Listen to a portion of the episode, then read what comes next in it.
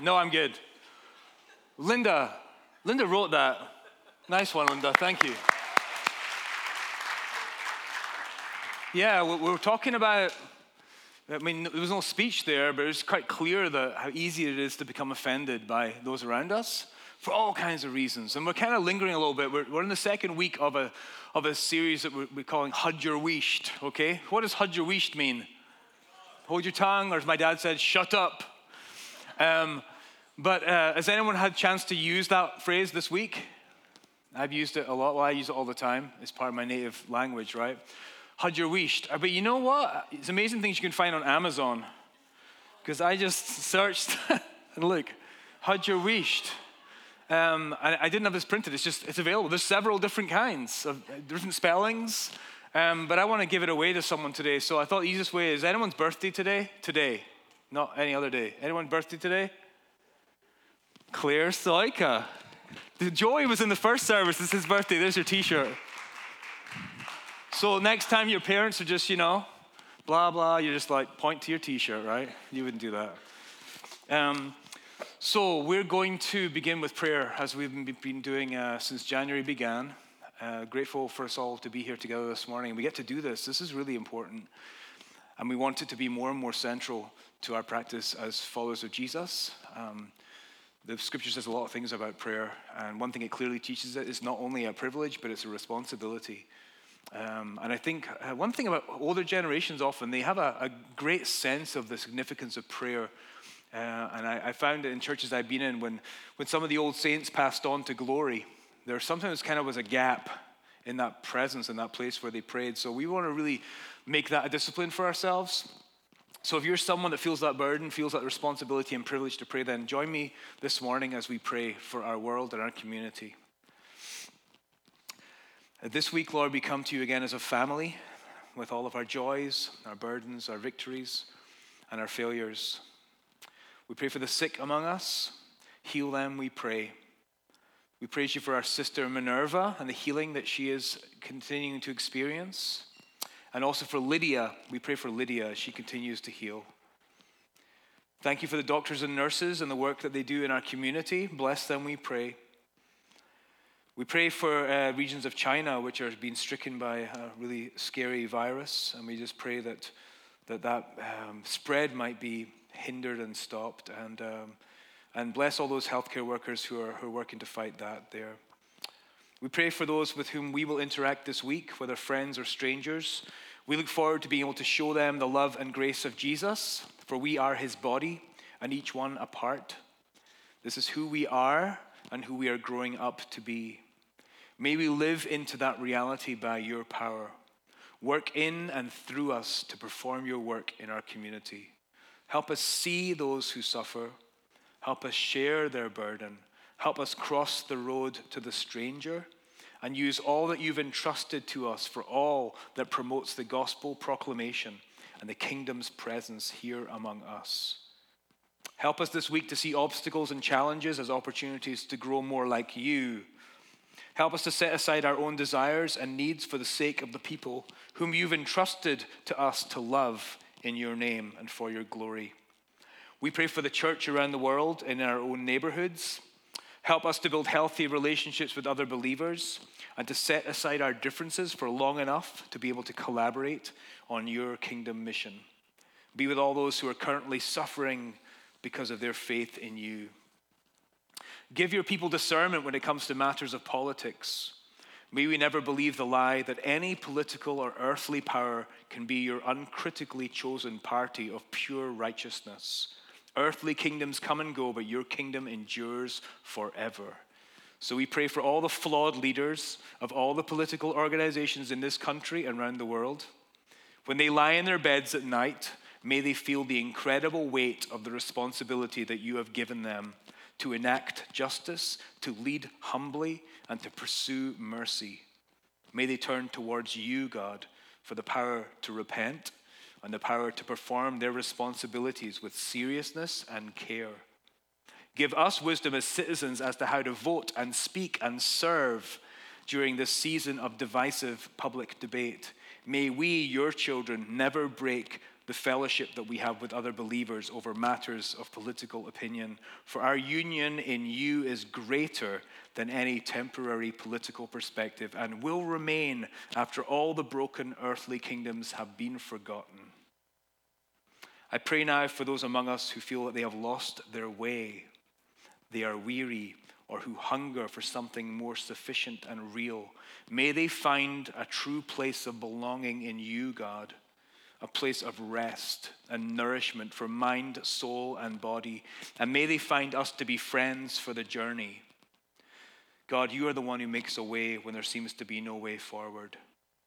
We offer our minds and hearts, hands and feet to you this morning trusting that you accept us fully because of Jesus. We all stand in need of your presence and power. Fill us with your Holy Spirit and make us new. For we ask all this in Jesus' name. Amen. So, James, we're in the book of James. And last week we explored the power of the tongue, this little tiny thing that seems to cause so much trouble for us and others the power of words to bless or to curse, to heal or to harm. And we discovered and, pondered how to be formed, transformed into people whose tongues honor the command that Jesus clearly gave us to love God and to love our neighbors, no matter who they are, what they do, or what they believe. It's pretty clear. James is super clear, must run in the family. Jesus says some pretty clear things, and James does too. James says, With the tongue we praise our God and Father, and with it we curse human beings who have been made in God's image. Remember, that image is from the very beginning of Scripture, from Genesis, where it said that He made them in His image, male and female, He made them. This is not some separate subsection of humanity, it's all people. My brothers and sisters, this should not be. So we had a couple of options. Either a vow of silence might be an option. I am never speaking again, man. It's just too risky. He said, like, teachers are in great danger of being judged, and, and everyone's kind of a teacher. I'm just not saying anything anymore. I'm going to be monk like and never talk again. Or we could micromanage our speech and communication, painstakingly examining every single word for appropriateness before letting it through the gate that is our mouth. Sounds exhausting. So, silence or just a painstaking micromanagement of like fear of saying anything wrong. Or we could do what James says follow the directions of the one who created us with tongues in the first place. So, we ponder what Jesus says about the subject. And I hope we realize that what is important to realize is that what comes upon our tongues and is formed in our communication begins as is generated in the heart. It is from our hearts that these things come from. Therefore, in order to change our tongue, we must invite God to change our hearts first and often, and let our hearts be transformed. Therefore, transformed hearts create a transformed tongue and transformed communication. If you're in one of our small groups this past week, you were encouraged to read the text that immediately follows the one that we looked at about the dangers of the tongue. Uh, and I'd encourage you, if you're not joined a small group, to join one because this whole monologue thing that I do on Sunday mornings is only part of the story. And you may have your own individual thoughts as I'm talking, whatever. But small groups is an opportunity to actually go back into the text and really ponder what it might mean together for life and have your voice heard, share your perspective in a climate of grace and welcome and hospitality. But if you were in a group, then uh, one of the things you were encouraged to do was to read this section that follows up, kind of summing up this whole concept that from our hearts come our tongue and what, what we say, and, and then it has its effect in the world. And James writes If you're wise and understand God's ways, prove it by living an honorable life, doing good works with the humility that comes from wisdom. But if you're bitterly jealous and the selfish ambition in your heart, don't cover up the truth with boasting and lying. For jealousy and selfishness are not God's kind of wisdom. Such things are earthly, unspiritual, and demonic. For wherever there is jealousy and selfish ambition, the heart condition, and often we're not even aware. I, I know often I'm probably harboring something in my heart. I'm not even aware of it. I don't like to look there. I don't like to see that. You will, from there, there you will find disorder and evil of every kind as an output from the condition of our heart. But the wisdom from above is first of all pure is also peace loving, gentle at all times, and willing to yield to others. It is full of mercy and the fruit of good deeds. It shows no favoritism and it's always sincere. And those who are peacemakers will plant seeds of peace and reap a harvest of righteousness. That's what we're called to be in this world. James is pretty clear of that we're meant to be different. Um, in a world full of anger, jealousy, pride, God's people are, are meant to be quantifiably different. So I say, realizing that, I say, my heart is, is, is not is a place from which comes this communication. So heal me. Start with me, God. I can't change my neighbor. I can't change anyone. But you can change me, God. So make me different. And maybe this week you've been thinking that way, thinking, how can I let God tend to my heart in such a way that it changes how I speak into the world? But here's the thing the fact remains that no matter how we live out our faith, and leading to our words becoming different, becoming life giving, peacemaking, healing words. The fact remains we live in a world where we will constantly encounter the words and communication of others that will cause us to become angry and offended. It's the fruit of all the broken hearts around us that are dissatisfied or caught up in the love or pursuit of all things that will never satisfy. And I'm sure we can all think of an example where that has happened. And we're, we're, we're guarding our little heart. Be careful, little mouth, what you say. Then I'm such a good Christian guy today, right? And then we bump into someone like this whole thing here, right? And you're just like, oh, you. I'm going to share my story, okay? My story, my most recent story of being offended uh, is Jeep Guy. We'll talk about Jeep Guy. Who here drives a Jeep or owns a Jeep? Like no one. I've got to do full force on the Jeep thing. No, I picked this picture. It's not, this is not the guy. This is just a picture from the internet. But it does tell you something about maybe the quality of my interaction with who I'm calling Jeep guy. Um, I imagine that not all Jeep drivers are jerks, but this one particular guy didn't do Jeep drivers any favors, okay? And it's interesting if you go, like, uh, type into a Google search box, the such and such are or such and such is, it's amazing what it tells you about the general kind of sense of things uh, in the world uh, because it, you know it's from all searches and everything and gives you some kind of sense. So I typed in Jeep drivers are. This is what came up. Okay, suggestions. I didn't do this, right? Suggestions. Um, so obviously there's something out there in the world that maybe Jeep drivers. I'm really going on about this. I mean, I was really offended. Can you tell? I'll share the story in a minute. I actually got quite into it. I thought, pastors are. I searched for that. Look what came up lonely, lazy, tax exempt. Right? It's kind of fun. You should try it. But um, let me tell you about my Jeep guy experience. So I basically was with my sister. Some of you met my sister visiting from Scotland, and we were at Vons. We are going to get some produce from Vons, and we were in the parking lot, going to park. Driving along in front of the store, saw some spaces over here. Thought I can, and there was cars kind of coming this way. It was quite busy, so I was going to pull over here. I thought there's a space there. And as I was turning, this Jeep in this park space adjacent to where I was wanting to go, the, rear, the reverse lights came on. And I was like, okay, thinking, he's moving out. I'll just move in quick and I'll be done with, and I won't hinder anyone else, right? So I did that. Got out of the car. He pulled out one like this, rolled his window down, called me something that I will not repeat here, and then said, You always need to be first.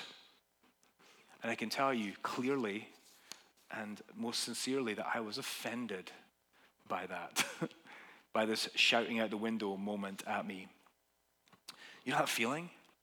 How dare you? It's that rising feeling like I want to. Uh. No one's ever felt that before. you know? Someone says something, does something, it just triggers this visceral response in you.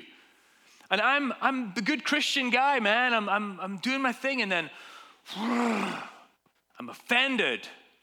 Jeep drivers, they're all the same. Subaru drivers, Humvee drivers, I don't know. So there's that moment, right? There's that moment. It's all for naught. I'm like, so much for a transformed heart. And like, man, I'm just angry now. So does scripture in general and James in particular have anything to say about this kind of situation? And I think it does. I think it's helpful. This is the second part. The reason we're doing a second week is because it's all very well to mean think about controlling my tongue, but you're going to step immediately into the world, and this is going to happen to you. And what do you do? When that happens. And I think the first thing I look at is maybe a definition of offense. What is, what is offense? Um, and we can, we can think about the English translation of things, but you know, words do change over time in cultures. You know, one word in a certain time in history can mean a different thing, and, and words can often change in their meaning. And if we're going to talk about what the Bible says about something, we should probably try and figure out what what it means when it says this word. And I don't usually talk about the Greek because um, I did some Greek in seminary, but I have just enough to be dangerous, okay? But the thing is, it's an interesting word that, that is used for offense in the Bible, and it's scandalon or scandalizo, which means it's like our word scandal. So it really kind of connects, like this Greek word is, is a kind of a root to this sense of, of scandal, offense. Um, the very first time it appears is in Leviticus 19 in the Greek version of the Old Testament. Greek, the Old Testament was written in Hebrew, but it was translated into Greek. And this word for offense appears first in Leviticus 19, where it says, Do not curse the deaf or put a stumbling block, an offense in front of the blind, but fear your God. I am the Lord. What does this mean? What does this mean, offense or stumbling block?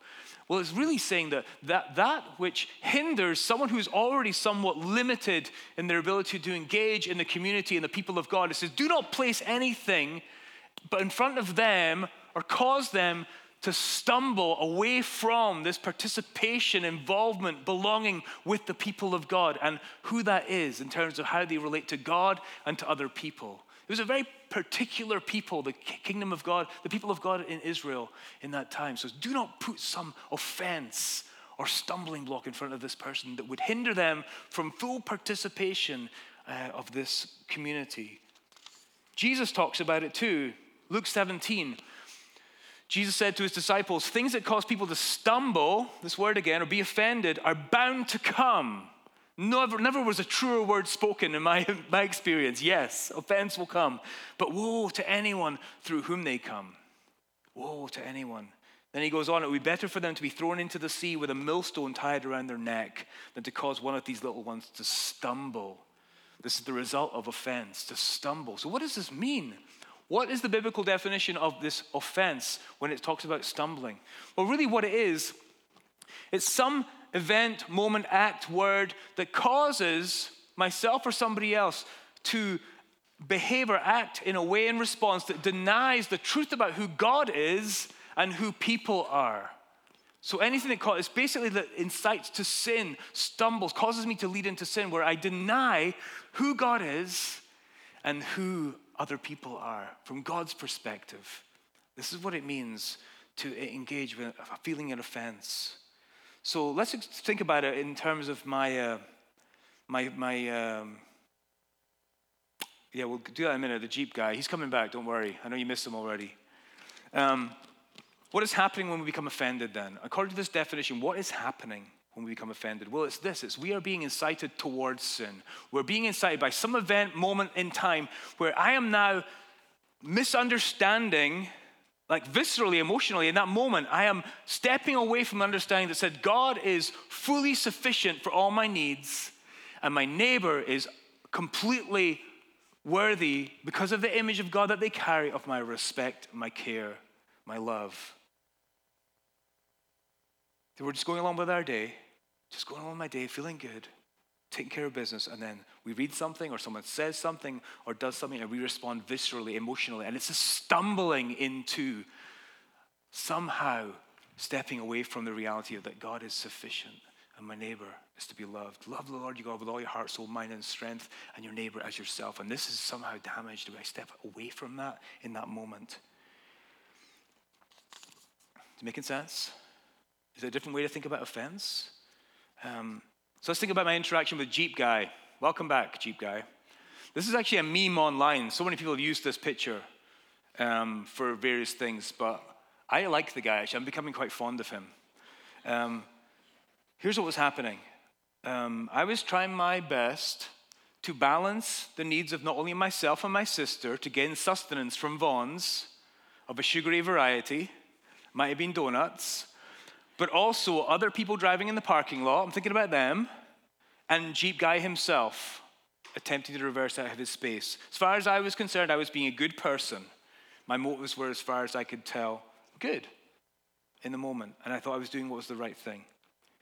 He disagreed with me entirely for some reason, and he shouted a bad word at me, and then he said, You always need to be first.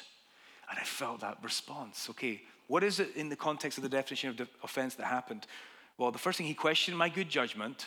He sort of demeaned me, like I'm an evil, bad person. He questioned my character. He did this in front of my big sister. My big sister, man. I was, you know, pride, family pride, whatever, right?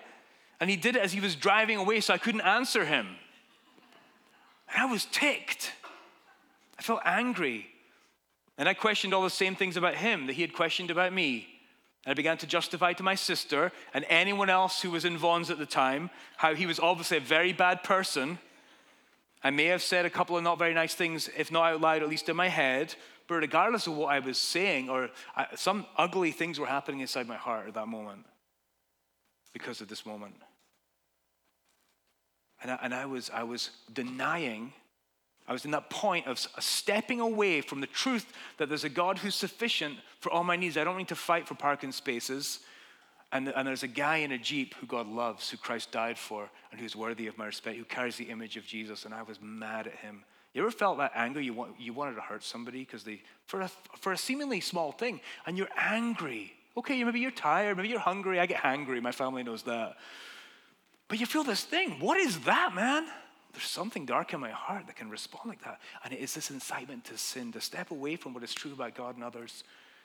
And this here's the worst thing about it. I, it was Sunday. This happened on Sunday, and I had just come from church where I had stood in this very hallowed spot and preached a lovely message about what to wear this Christmas love, humility, gentleness, patience, compassion, and kindness. Ah. And I was clearly offended. So, according to our biblical definition, what had happened?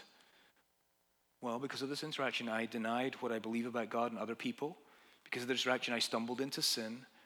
As a result, from my perspective, totally innocent actions, I also caused Jeep Guy to possibly stumble into sin the way he treated me, becoming angry with me, judging me as lesser, failing to acknowledge the image of God that I carry or the God who made me and loves me. So, this is the kind of world we live in. It's happening all the time. Offending and being offended. How should we consider such a world? Exhausting. It's exhausting to feel this way. So, what are we to do? Well, what could I have done that day? I could have let the anger burn for it. You know that sometimes feels so good to hate someone? I'm just being honest here. When someone's really messed with you, just to kind of, uh, you just kind of like, not massage, uh, what's it, nurse, nursing. It is a uh, Scottish poem about this woman whose husband is late back from the pub. Uh, he foolishly went through the graveyard where this whole like witches thing was happening, which is really scary, a whole other story. But he talks about his wife waiting for him home, nursing her wrath to keep it warm. Okay? You know, feeling like, oh, it feels so good sometimes to be angry at somebody. So I could do that, I could stew over it.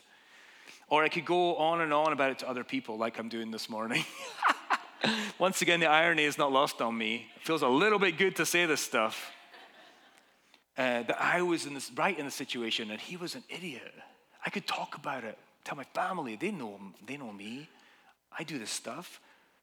And you know, the thing is, offense is a habit of growing all out of proportion. That's the nature of sin. It is defiling and it defiles and it moves and it travels. And the offense that I have doesn't just stay with me, I'm willing to share it with you. And it has this power to harm and when it's connected with the name of Jesus Christ, it's just even more harmful when it's us that are the ones who are causing this. So what could I do? I could, I could stew about it. I could kind of enjoy the anger. I could share it with other people. Or I could do what James says. I could rejoice. I could rejoice because of this moment. How could I possibly rejoice? How could that happen?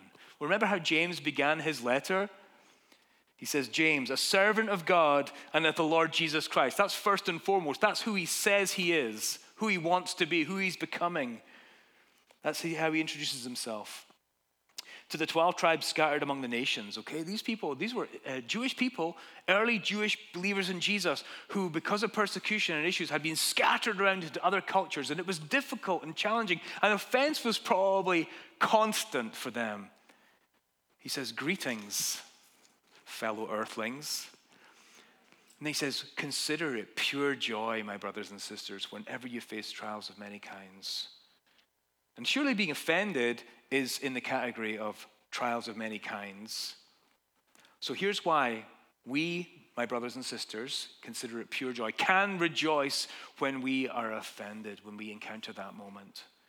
And here, Here it is because God has a clear and powerful purpose for it that, if understood and engaged with, will change our lives and the lives of those around us. God is always purposeful. And, and this is a place where His purposes meet our lives and we can be changed, if, we can rejoice. So, here's some practical uses for being offended. Here's what we can do. And here's how we can consider it. And here's how James would urge us to consider it. The first thing is when we have that moment, it gives us a clear measure of our actual progress and maturity in Christ. Right? It shows me who I am. My response gave me the best possible um, evaluation of where I had got to, even after preaching a wonderful service um, sermon that morning. It said, Grant, this is you.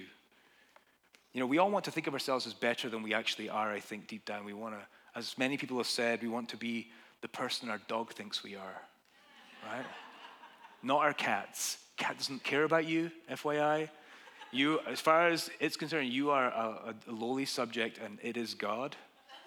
Okay?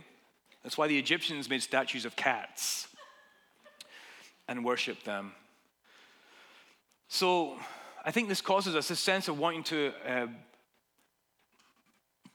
imagine ourselves as better than we actually are. I mean, here's the thing you know, God sees right into you, He sees everything. You're not even aware of most of it, but that which we are aware of, we want to hide. We end up living lives of delusion, self protection, justification. That's the thing in an offense, like, well, but, but, but, but, but, I, did, but, but, but he did. It's that sense of like, I want to protect my sense of myself being good. But this actually shows me my true nature. You know, it's true. God could reveal all of our imperfection in one shocking moment of clarity. Bang, there's you. But it would kill us. We would despair. Anyone who's ever caught a glimpse of God in his glory has said, I, I am undone. Woe to me. I am a person of unclean lips in a, in a world of unclean lips, and I, I, I can't stand before your glory, God, as myself. But he doesn't work like that. But he does incrementally allow things in life to show us who we really are and it's painful. It's all, usually always the difficult, painful things that actually give us a true view of the condition of my heart and my progress in this thing we call faith. To love God with all my heart, soul, mind, strength, and my neighbor as myself. And oh, I've fallen short. Hallelujah, though. You know, they say in, in, in, in um, 12 step programs, etc., you know, the first step is actually acknowledging that you do have a problem. And I think we're all in that boat. We're all addicted to sin. We're all addicted to a failure to measure up to what God calls us to do. And those moments are the times when we truly see it and we go, I need help. I need help. C.S. Lewis said, he wrote, he maybe said it, I'm not sure, but he definitely wrote it. We can ignore even pleasure, but pain insists upon being attended to. God whispers to us in our pleasures, speaks in our conscience, but shouts in our pain. It is his megaphone to rouse a deaf world. So that moment of pain that comes to I am offended, that it leads me to deny with my actions, my response, whatever, the perfection of, of, of God and the sufficiency of Him and the fact that my neighbor is worthy of my love and I'm called, commanded even to love my enemies shows me who I am. James says, What causes fights and quarrels among you? Don't they come from your desires that battle within you? You desire, but you do not have, so you kill. You covet, but you cannot get what you want, so you quarrel and fight. Hallelujah for the truth about me. Um, Peter, think about Peter. He was one of Jesus' closest followers. And he had very strong words to say. I think Peter wanted to believe himself to be stronger. I mean, Jesus called him the rock, right? Peter means rock. He's like, I am that rock. I will, I will never deny you. Even all people fall away and abandon you, I will never do that. And then within hours of Jesus' arrest, what does Peter do? He denies that he even knows him. In fact, he brings down curses on himself and, and denies any knowledge of Jesus. This is what happened. This was an offense. There was an offense happening. In the presence of those who did not, clearly did not share Peter's convictions, he crumbled and he was offended, i.e., incited to deny what he said he believed. Yeah, amen. But you know what is so incredible about that story? Because we can go like, the, the hardest thing about the truth about me is it can cause me to give up, to despair. That's often why I think we, we shrink away from the bad things about ourselves. But what happens with Peter? Uh, a short while later, Jesus comes to him and comes to Peter and says, Do you love me, Peter? Peter says, You know I love you. Jesus is not fooled. He's like, Yeah, but part of your heart, Peter. But go then and live like you do. Go feed my sheep. Go serve my people. Go be that rock, that faulty, cracked rock. But yeah, I'll be with you, Peter. And that's grace. Because when we fail, we see ourselves as we are. There is a grace that is sufficient that covers that, that we can get up and we can continue moving forward. Grateful that we've been shown who we are. We don't need to justify anymore. Yeah, I'm Grant and I'm a sinner. Hello, Grant. Um, second thing, it gives us an opportunity to practice sharing in the sufferings of Christ and following his example. You get that moment when you are maligned, you're misunderstood, and you're offended. It gives you an opportunity to go, this is what Jesus lived with every day from his best friends and his enemies.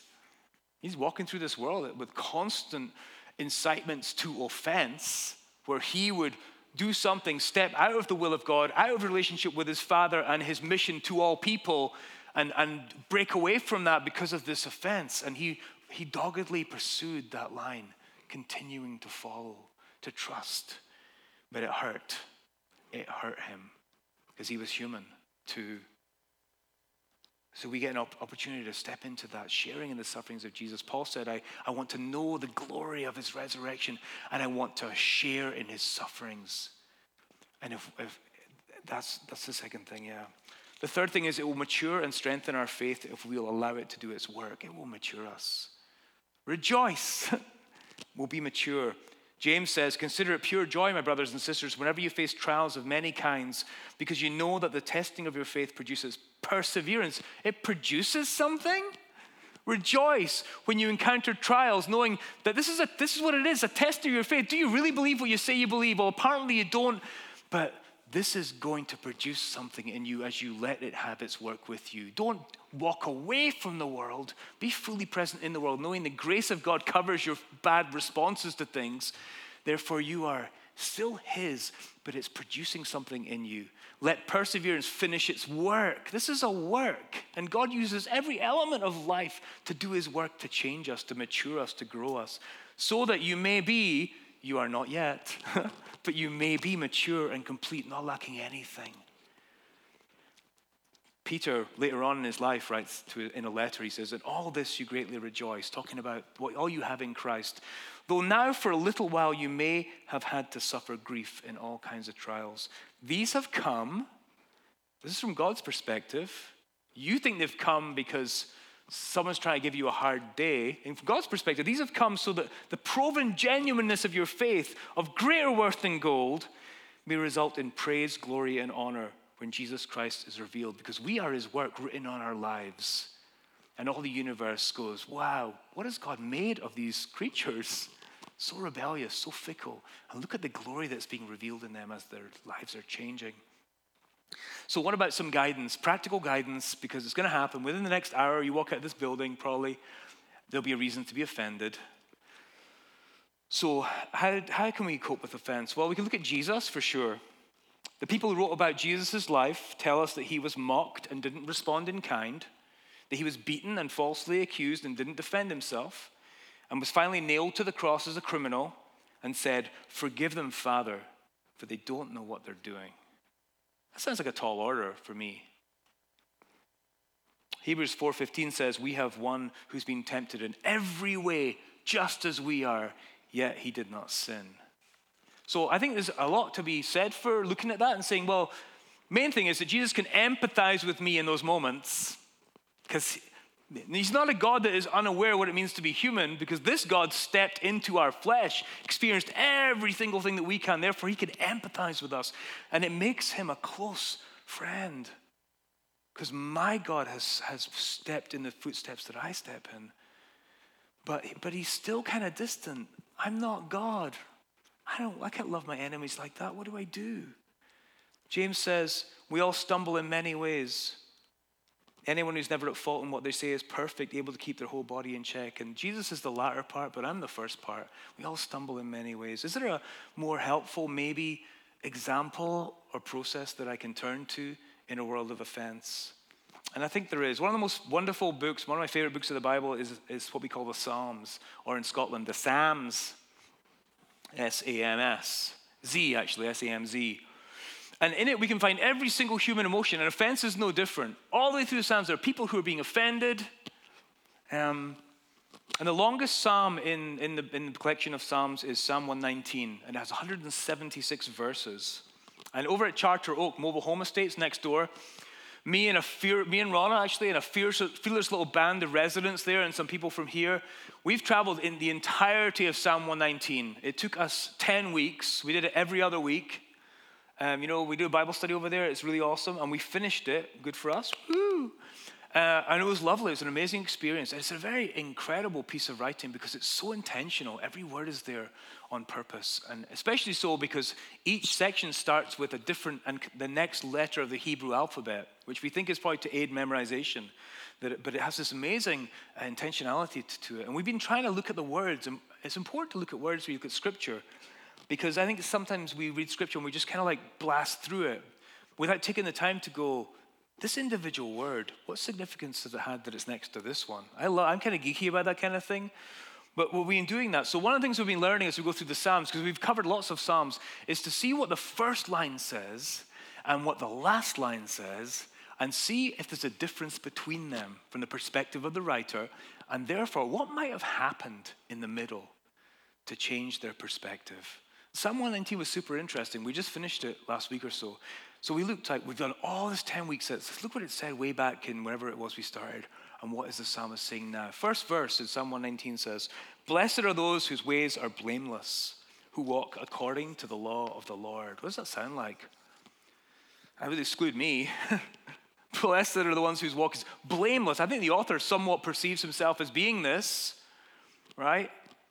Who walk according to the law of the Lord. Seems simple. How does it end? very last verse of Psalm 119 says, I have strayed like a lost sheep. Seek your servant, for I have not forgotten your commands. I have strayed. What happened in the intervening 174 verses? Here's what happened adversity. Adversity. Adversity has caused this person to see the true condition of their heart. They're not the blameless, they're, they're a lost sheep. It's also enabled them uh, to see the futility of trusting in people because offense will come. And it's full. If you read Psalm 19, there's so many incidences of people coming against this person from kings to ruffians, whatever it might be. But he's also learned something else.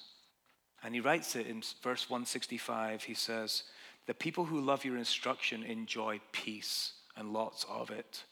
There's no stumbling which is experiencing and succumbing to offenses lead to sin for them. What is it that causes this person to progressively enjoy a peace, as scripture says, that passes understanding, that leads to less of this stepping out of God's will and understanding of God and others because of offense? But it's this I love your instruction. I love your instruction. And I tell you, God's instruction is offensive something you have to learn about what Scripture says. This word also is used just as many times as it is for this stumbling thing, as actually that the gospel is this. The gospel is offensive to us. I remember Paul said, I came to you, O church, and said, I'll preach nothing but Christ and Him crucified. And then goes on to say, This is kind of offensive to human beings. We don't like to hear that about ourselves. But this is the instruction. This is a good offense. It's super challenging. It's an offense that crushes as it heals, breaks as it mends, humbles as it lifts us up. Uh, and this is, this is the answer to let God do his work in us. Let him offend us, and we will find ourselves being less offended by others. Matthew gives a hint of it when he talks about Jesus. It says that they, this is the people who are listening to Jesus, mostly Pharisees, Sadducees, all the other C's, See's candies, uh, they were in See's Candies. There was one in early one in Palestine.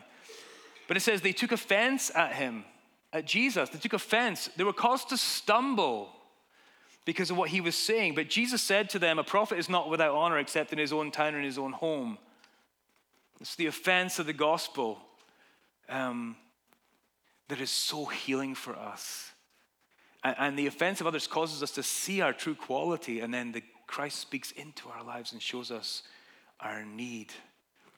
That we needed and continue to need a Savior, an intercessor, a Redeemer, a rescuer who heals our broken hearts, that we're helpless without Him, that they're no better, we're no better than any other human being, you and I, that our behavior falls far short of what is required, that God went to great lengths to save me. So, what's the answer to daily offenses? Is to let God offend you first and often. Let the gospel speak to your heart, show you to humble you. Um, and then let the work that is happening around us do its work progressively over time. James has the final word. He says, What causes fights and quarrels among you? Don't they come from your desires, the battle within you? You desire, but you do not have, so you kill. You covet, but you cannot get what you want, so you quarrel and fight. You do not have because you do not ask God. You do not have because you do not ask God. So I'm, you know, I'm going to offend you. I've probably offended some of you already, maybe even this morning. um, and I can tell you, when next time you get offended, rejoice. Rejoice. Next time that offense comes, rejoice for an opportunity like Peter of gaining a true measure of how very human you are. And rejoice in the grace of Jesus that allows you to continue on in progress with Him. He doesn't ever reject you for the times that you fail. Don't justify. Rejoice repent, re engage. Secondly, when you feel that sting, that rising anger, consider it this way consider this is what it was like for Jesus, and I get to share in the fellowship of his sufferings, and this will do good things inside of me for my closeness with him. I'm not going to get unscathed through this life, but I can see it as an, an opportunity to really, truly be part of the body of Christ. Even if I didn't deserve it, possibly even, especially if I didn't deserve it. And rejoice. Let the trial do its work as you seek to obey God, knowing that He will use all things for your growth and maturity. There's a really famous, kind of famous, so I would invite the worship team to come up. Has anyone ever heard this saying? It was first used of journalism, um, but then preachers started using it. And it says this that the gospel, in, in its truth, should disturb the comfortable and comfort the disturbed. Disturb the comfortable and comfort the disturbed. That's the offense of the gospel. It comes, it disrupts our lives. Um, and I think if we spend more time letting that do its work in us, there will be a lot less friction with others, at least coming from my heart, uh, through my mouth. Um, so the, the team's going to lead us in a response because really this, this is beyond us to just decide one day, I'm going to be unoffendable uh, and I'm not going to cause any more offense. Because we all stumble in many ways. But, it, but it's part of the process of, of recognizing the, the, the two truths that, that, that I am not yet who I should be, but yet the grace of God is sufficient for me to get up in the morning and head into another day. And He can be trusted to take every single part of life, the good and the bad, and perfectly for me as an individual, use it to create the person that He's calling me to be if I will let Him, if I will show up, if I'll participate, if I will pray, if I will ask. You do not ask because you do not receive. Um, and this song talks about the Holy Spirit. That is the power in this world, uh, both to convict of that failure, but also to empower us to live differently. Um, and this is going to be a hard year. Anyone notice that there's a lot of div- division and offense floating around? Imagine if God's people were to a great degree so preoccupied with the specific call and mission that God had for them in their area, their place, their family, their community, that they didn't really have a lot of energy or time to be spent on getting into fights and arguments with other people about things uh, over which they don't have a whole lot of control. Maybe we start there. Me, my neighbor. Maybe it can start something different that people will see Jesus in. Um, and maybe some of them won't and will be offended. But we can take that and say, God, yeah, here I am. Thank you that you call me into relationship with you, that you love me just the way I am, but that you love me too much to leave me that way. Let's sing together.